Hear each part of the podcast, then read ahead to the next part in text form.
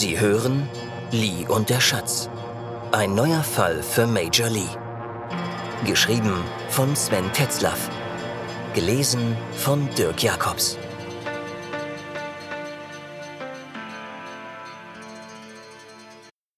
W50. Melanie Veit, Rostock, 6. Februar 2004.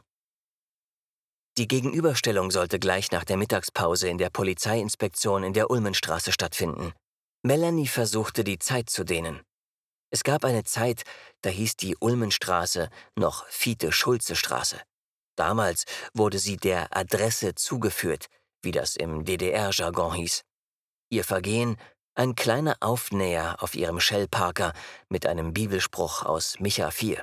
Wenige Jahre später war sie wieder dort und stellte auf dem Volkspolizeikreisamt, wie sich das Ungetüm seinerzeit nannte, ihren Ausreiseantrag.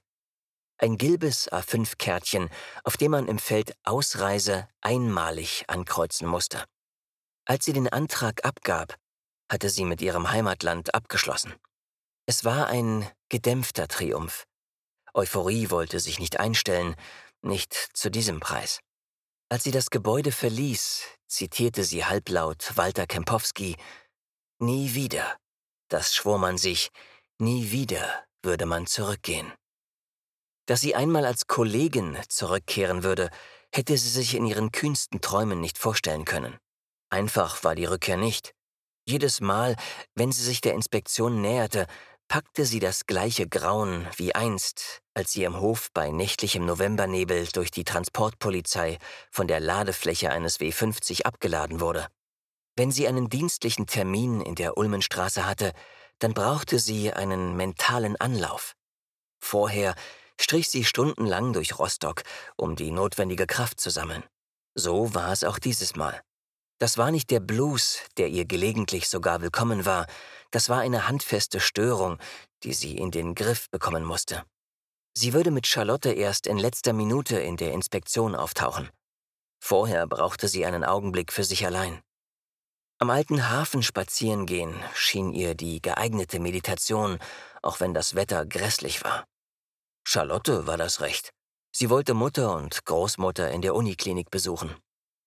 Charlotte wartete bereits auf sie. Stehen Sie hier schon länger? fragte Melanie. Ja, einen Augenblick. Mir ist etwas eingefallen, was für die Gegenüberstellung wichtig sein könnte. Auch wenn wir nicht direkt darüber gesprochen haben, so gibt es doch die Möglichkeit, dass es sich hier um eine Triadengeschichte handeln könnte, oder? Ja, wir ermitteln in alle Richtungen, erwiderte Melanie zurückhaltend. Wie auch immer. Charlotte grinste. Die drei Harmonien haben eine ausgeklügelte Hierarchie und Arbeitsteilung. Das Grobe ist bestimmten Leuten überlassen. Normalerweise sehen sie einem Menschen nicht an, ob er ein Verbrecher ist oder nicht. Bei diesen Drohnen ist das anders. Die verewigen ihre Taten als Tattoos auf ihrer Haut. Kodiert natürlich und auch nicht gerichtsverwertbar, ohne konkrete Beweise, aber das Geständnis ist praktisch da. Ich bezweifle zwar, dass der da jetzt schon ein entsprechendes Studio für seine neueste Trophäe gefunden hat, Darauf will ich auch gar nicht hinaus. Was ich sagen will, wenn Sie die Leute reinführen, sollte jegliches Tattoo abgedeckt sein. Ansonsten haut Ihnen das dessen Verteidiger alsbald um die Ohren. Vorverurteilung und so, äh, wissen schon. Danke für den Hinweis, sagte Melanie. Ich werde das umgehend klären. Lassen Sie uns erstmal einchecken in diese unheiligen Hallen. Sie passierten das übliche Sicherheitsprozedere in erfreulich kurzer Zeit. Hinter der Kontrolle erwartete sie ein Kollege, der sie zur Gegenüberstellung bringen sollte. Äh, bevor wir weitermachen, habe ich noch ein paar Extrawünsche, erklärte Melanie dem Kollegen. Sie wiederholte im Wesentlichen Charlottes Worte. Alles klar, verstanden, sagte der Polizist. Ich gehe schnell zu dem Verantwortlichen und sage Bescheid. Äh, bitte warten Sie hier im Konferenzraum. Bin gleich wieder zurück. Sie gingen in den Konferenzraum, der erfreulicherweise mit Espressomaschine und Kühlschrank ausgestattet war. Nicht schlecht, dachte Melanie, wenn das die Genossen aus der Fiete-Schulze-Straße wüssten. Aber wahrscheinlich arbeiteten noch genug von denen hier. Besser nicht daran denken, ermahnte sie sich. Na schön, dann haben wir eben noch ein bisschen Zeit, sagte Melanie und bearbeitete die Kaffeemaschine. Die verschiedenen Optionen und kryptischen Symbole auf der Maschine überforderten sie. Hilfesuchend blickte sie sich zu Charlotte um. Die übernahm und wenig später standen ein Cappuccino und ein Americano vor ihnen. Ich nehme an, Sie halten nichts von Filterkaffee und trinken wie meine Mutter, am liebsten türkisch, richtig? Jupp, korrekt. Ich hab's mit verschiedenen Kaffeemaschinen versucht. Spätestens, wenn die erste Packung Filtertüten alle ist, falle ich in die Barbarei zurück. Ich erkläre mir das so, dass türkischer Kaffee einfach besser schmeckt als dieses Filterzeugs. In letzter Zeit bin ich sogar dazu übergegangen, meinen Kaffee mit einer alten, hölzernen Handmühle zu mahlen. Ersetzt außerdem ein paar Minuten Handeltraining. Wenn alle so denken, dann würden die Kaffeeautomatenhersteller und deren ungeheures Heer an Vertretern Armutsmärsche in Berlin organisieren. frotzelte Charlotte. Was können Sie mir noch über die Triaden erzählen? fragte Melanie unvermittelt. Naja, ich weiß nicht wirklich mehr, als man so liest. Wahrscheinlich ist das weniger als in Ihren Polizeihandbüchern. Eins wäre vielleicht noch interessant. Soweit ich weiß, werden ausschließlich Chinesen Triadenmitglieder. Wobei Chinese ein weiter Begriff ist. Das kann auch ein Kalifornier in der x-ten Generation sein, dessen Vorfahren die amerikanische Eisenbahn gebaut haben. Hier zählen eher die Ethnie, die traditionelle Verankerung und die Sprachkenntnis. Umgekehrt ist einem Weißen oder Schwarzen, dessen Vorfahren schon seit den Qing in China leben, der Zugang verwehrt. Selbst wenn der Chinesisch wie seine Muttersprache spricht und zu jedem chinesischen Feiertag in den Tempel zuckelt. Dazu kommt, dass die Triaden ihre Drecksarbeit nicht outsourcen. Triadenverbrechen sind immer original chinesisch, ist quasi deren Markenkern. Hm, Sie meinen, wenn es sicher ist, dass es sich um die Triaden als Täter handelt, dann können wir alle anderen nicht-chinesischen Verdächtigen entlasten? fragte Melanie. Ja, ich denke schon. Zu 99 Prozent waren es die nicht. Was ja nicht heißt, dass in deren Dunstkreis nicht noch jemand ein eigenes Süppchen kocht. Melanie überlegte, ob Charlotte damit von ihrer Familie ablenken wollte. Sie beschloss, direkt auf das Ziel zuzusteuern. Sie müssen zugeben, dass es schon eine erstaunliche Häufung an chinesischem, sie eingeschlossen, in diesem Fall gibt. Charlotte erkannte, dass es nun nicht mehr um den Austausch von Informationen ging, sondern dass Melanie sie indirekt verdächtigte.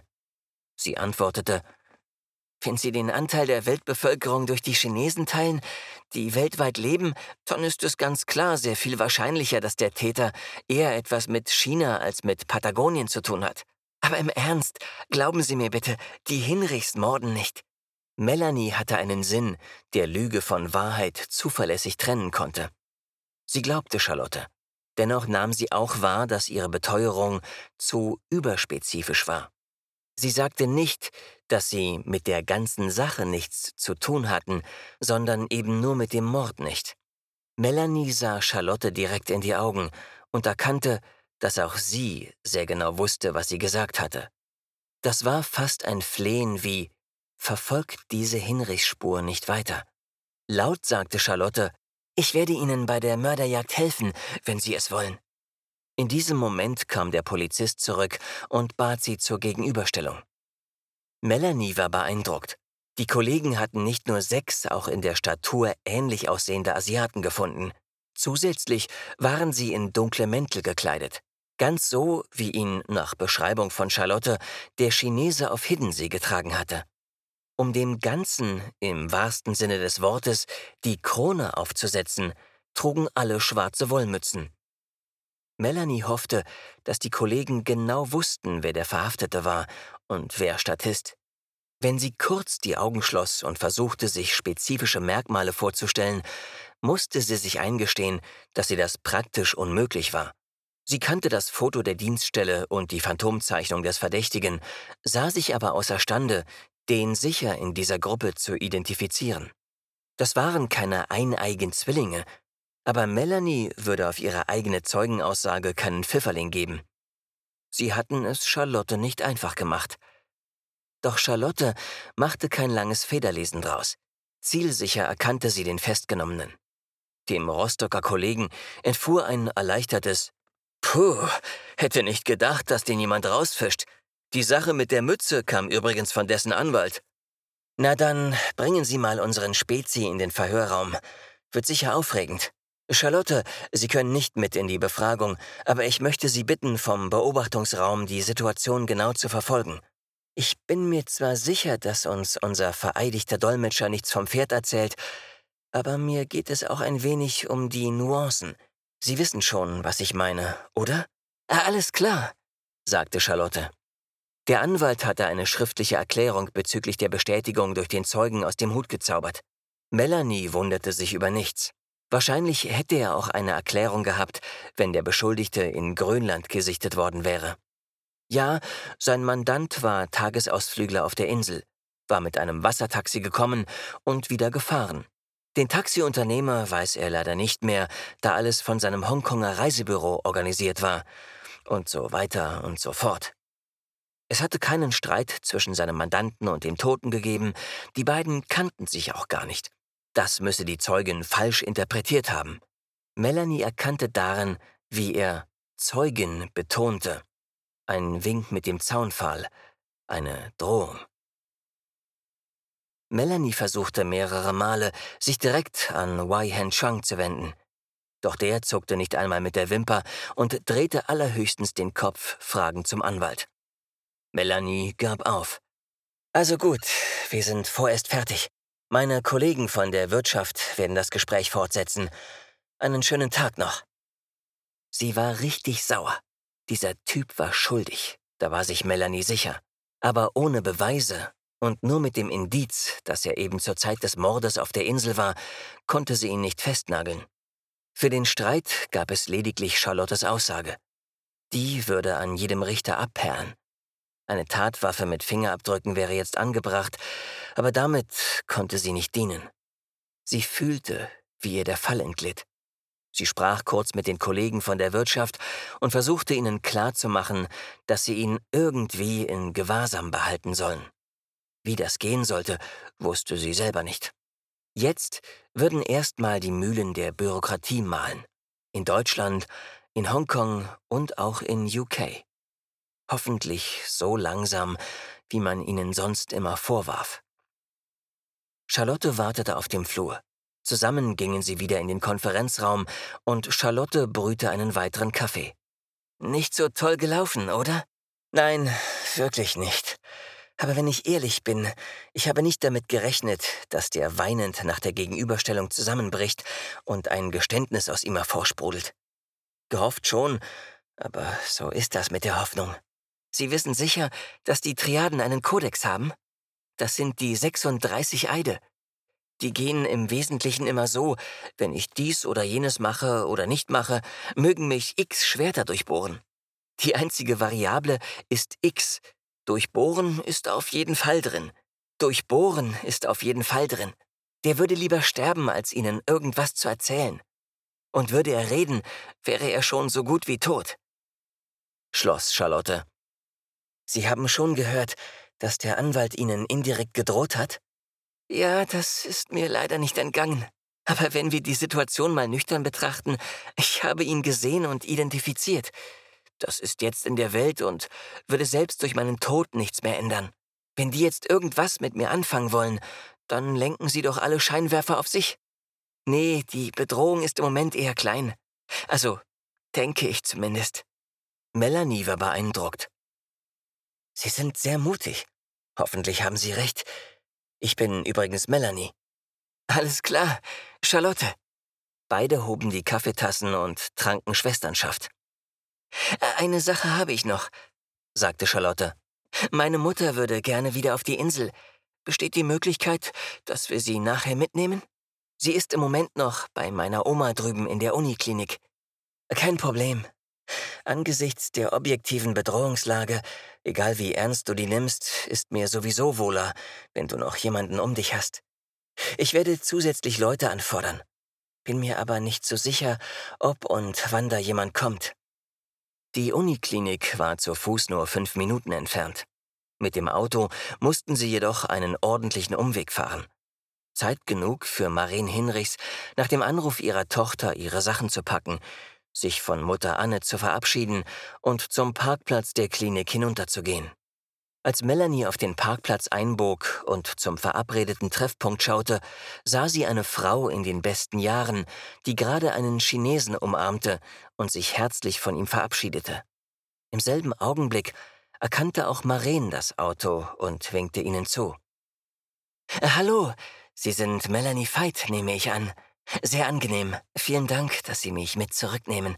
Das ist Herr Lee, ein sehr guter und langjähriger Freund der Familie. Und immer zur Stelle, wenn wir Hilfe brauchen, fügte Charlotte hinzu. Melanie überhörte nicht den Unterton. Freut mich ebenfalls sehr, Sie kennenzulernen. Charlotte hat uns vorhin schon viel von Ihnen und den Ereignissen auf Hiddensee erzählt, begrüßte Lise Wensi in geschliffenem Deutsch. Na dann, bitte einsteigen. Das Boot ist schon nach Stralsund gerufen. Ich will die nicht allzu lange warten lassen. Lee hob die Tasche von Maren in den Kofferraum, wartete, bis sie abfuhren, winkte ihnen nach und ging wieder hoch zu Anne Hinrichs, um die Partie Schach zu beenden. Melanie konnte es sich nicht verkneifen zu fragen, Arbeitet der Herr Lee hier im Krankenhaus? Nein, nein, lachte Maren. Er ist Geschäftsmann und wohnt eigentlich in China. Seine Geschäfte führen ihn allerdings oft hierher nach Deutschland. Wenn die Fähren wieder fahren, wird er uns auch auf Hiddensee besuchen. Im Augenblick hat er wohl noch einiges hier zu tun. Na toll, dachte Melanie. Noch ein Chinese auf der Insel. Gleichzeitig rief sie sich zur Raison. Was sollte die Anwesenheit eines anderen Chinesen schon an dem Fall ändern? Was ist er für ein Geschäftsmann? fragte Melanie weiter. Er ist Kundschafter des Friedens, antwortete Charlotte, ohne die Miene zu verziehen. Melanie dachte, sie hätte sich verhört. Geistesabwesend tippte sie kurz auf die Bremse, worauf alle durchgeschüttelt wurden. Oh Mann, Charlotte, sei nicht immer so albern. Am Ende nimmt dich noch jemand ernst. Also, Frau Kommissarin, Suen arbeitet für chinesische Tourismuskonzerne, die nach neuen Reisezielen für ihre chinesischen Kunden suchen. Also, so gesehen stimmt das mit dem Kundschafter schon. In ein paar Jahren soll es vielleicht in Rostock ein Kreuzfahrtterminal geben. Dies wird für die Stadt ein enormes Geschäft werden. Allerdings ist da noch nicht das letzte Wort gesprochen. Entsprechend loten die Unternehmen hier ihre Chancen aus. Kriminalhauptkommissarin, aber Frau Veit geht auch. Ist das Ihr Ernst? Ein eigenes Kreuzfahrtterminal in Rostock? Wer hat denn hier das Geld für sowas? Naja, nicht meine Baustelle, sagte Melanie. Ähm, Frau Veit, räusperte sich Maren. Das mit dem Terminal ist irgendwie noch geheim. Wäre gut, wenn Sie das für sich behalten könnten. Charlotte hat mich mit ihrer Blödelei zum Plappern hingerissen. Äh, alles klar, sagte Melanie. Bei sich dachte sie, dass dies gut zur Stadt passen würde. Dicke Kreuzfahrer in Warnemünde und im Stadthafen würden der Stadt gut tun. Bei den Unruhen 1992 hatte der Ruf der Stadt international gelitten. Wenn jetzt Touristen aus aller Herren Länder nach Rostock strömten und eine Menge Geld hier ließen, würde sich sicher manches ändern. Sie beschloss, einen solchen Terminal gut zu finden. Auch wenn sie sich die Sache selbst nur schwer vorstellen konnte. Sie dachte noch weiter. Irgendwann würde sie wieder nach Rostock zurück wollen. Bislang hatte sie die internen Stellenausschreibungen für Rostock ignoriert. Die Stadt war nur unwesentlich weniger miefig als Stralsund. Etwas mehr Weltoffenheit, etwas mehr Kultur und sie würde sich hier bewerben. Dann wäre der Kreis geschlossen. Doch bis dahin würde noch viel Wasser die Warnow hinabfließen müssen. Die Rückfahrt nach Stralsund und dann weiter nach Hiddensee kam Melanie kürzer vor, als sie die reale Zeit vermuten ließ. Sie unterhielten sich die ganze Zeit angeregt über dies und das, die DDR, die Wende, den Tourismus, die Weltpolitik und so weiter. Nur den Mord ließen sie außen vor. Das Schneetreiben war vorüber und die Temperatur pendelte um den Nullpunkt. Papa erwartete sie am Pier in Witte. Melanie verabschiedete Maren und Charlotte und fuhr mit ihm in die Station. Er hatte nicht viel Neues zu berichten. Die KT hatte an dem bei der Thomas sichergestellten Material nichts Neues finden können. An der Stelle, welche das Neuendorfer Ehepaar beschrieben hatte, hatten sie ein paar Zigarettenkippen gefunden. Die Genanalyse würde sich jedoch noch ein paar Tage hinziehen. Die Suche mit dem Metalldetektor verlief ohne Ergebnisse. Der Inselklatsch hatte ebenfalls keine neuen Inspirationen zu bieten. Sie saßen fest. Zu allem Überfluss hatte die Reederei angerufen und vorgewarnt, dass die Fährverbindungen am nächsten Tag wieder aufgenommen würden. Die erste Fähre würde um elf in Fitte eintreffen. Melanie unterrichtete ihrerseits das Team, was bei der Gegenüberstellung herausgekommen war. Ihre einzige Chance, den Chinesen festzunageln, war, handfeste Beweise für seine Beteiligung zu finden. Melanie zweifelte nicht mehr daran, dass Wei Hen Chung der Mörder war. Die Kenter Kollegen hatten endlich weitere Informationen zu den Thomas gesendet.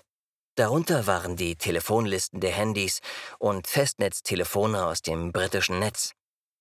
Die Thomas hatten wiederholt auf Hiddensee angerufen.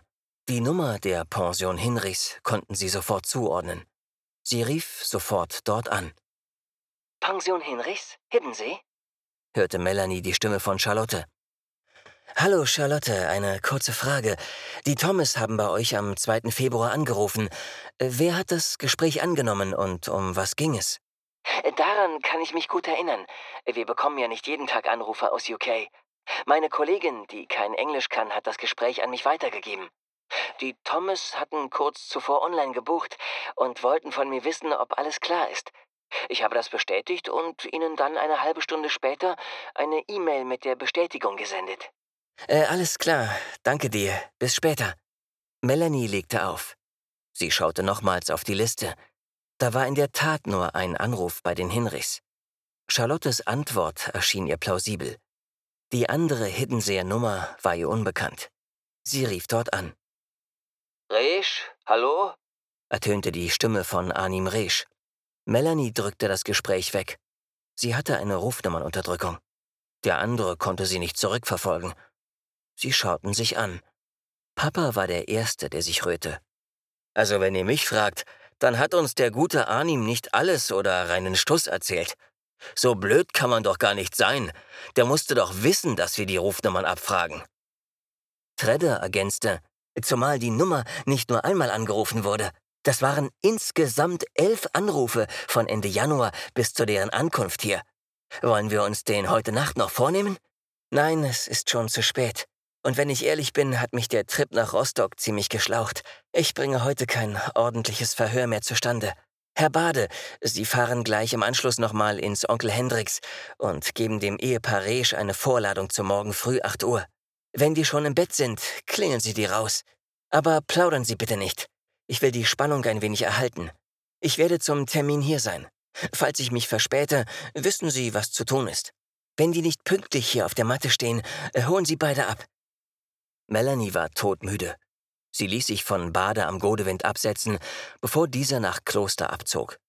Sie lag weniger als eine Minute im Bett, da war sie schon in einen ohnmachtsartigen Schlaf versunken.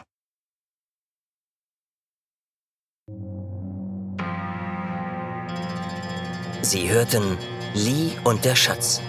Ein neuer Fall für Major Lee. Geschrieben von Sven Tetzlaff. Gelesen von Dirk Jacobs. Vielen Dank fürs Zuhören.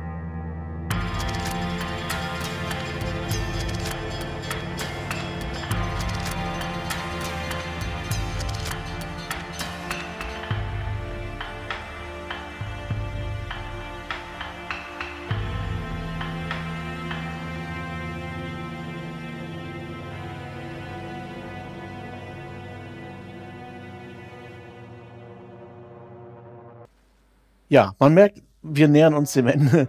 Melanie und Lee haben sich nun endlich getroffen. Das heißt, die Zeitlinien sind schon fast synchron. Und die Fäden, die so in der Vergangenheit gesponnen wurden, kommen jetzt allmählich zusammen. Es ist ein Whodunit und so soll es auch bleiben. Deswegen werde ich jetzt hier auch gar nicht so viel erzählen. Zu den Orten. Tatsächlich gibt es diese Ulmstraße bzw. Fiete-Schulze-Straße. Und die Funktion der Fiete-Schulze-Straße seinerzeit ist auch richtig eingeordnet. Heute spielt die Inspektion keine so große Rolle mehr. denn die ganzen Polizeiorgane von Rostock und Mecklenburg sind vor der Stadt organisiert. Aber so ganz sicher bin ich mir nicht, wie das 2004 gewesen sein mag. Die Fiete-Schulze-Straße spielte tatsächlich auch während der Wende eine eher negative Rolle. Aber das war natürlich nicht nur dieser Inspektion bzw. dieser Kommandantur seinerzeit vorbehalten, sondern das betraf eigentlich ja so ziemlich jede Polizei, gerade während der Hochzeit der Opposition, also diese Zeit, wo diese Schwerter zu Flugscharen getragen wurden, gab man sich relativ kompromisslos und natürlich ist das jetzt auch ein bisschen nachvollziehbar, dieser Bruch in Melanie, wie der zustande gekommen ist ohne das jetzt allzu groß und zu episch auszuwalzen. Das sollte ja kein Selbstfindungsroman werden, sondern ein simpler Krimi. Aber man versteht vielleicht die Person Melanie jetzt ein ganz klein wenig besser und auch ihren DDR-Blues, wie sie zu dieser ja eher ambivalenten Haltung gekommen ist. Und ich frage mich natürlich auch, oder mich interessiert die Person natürlich auch, denn ich frage mich immer, wie ist das jetzt, wenn man dann aus dem Westen zurückkommt in den Osten und dann diese Leute sieht, mit denen man damals, naja, über Kreuz lag, vielleicht nicht persönlich, aber sie verkörpern ja häufig so etwas. Das ist sicherlich alles nicht so einfach. Andererseits, die Geschichte spielt 2004. Heute dürfte das eigentlich überhaupt keine Rolle mehr spielen, denn die Generationen sind ja mittlerweile herausgewachsen aus ihren Ämtern und so weiter. Ja, das wäre es für heute soweit und bis zum nächsten Donnerstag.